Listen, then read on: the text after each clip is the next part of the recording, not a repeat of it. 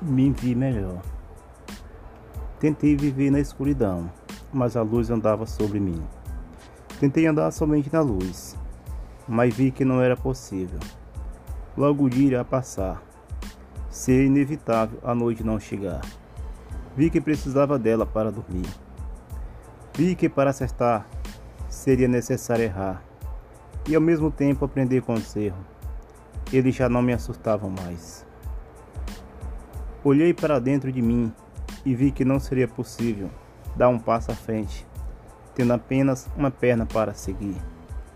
Olhei bem dentro dos meus olhos, na frente do espelho, me perguntando o que seria mais importante, a luz ou a escuridão.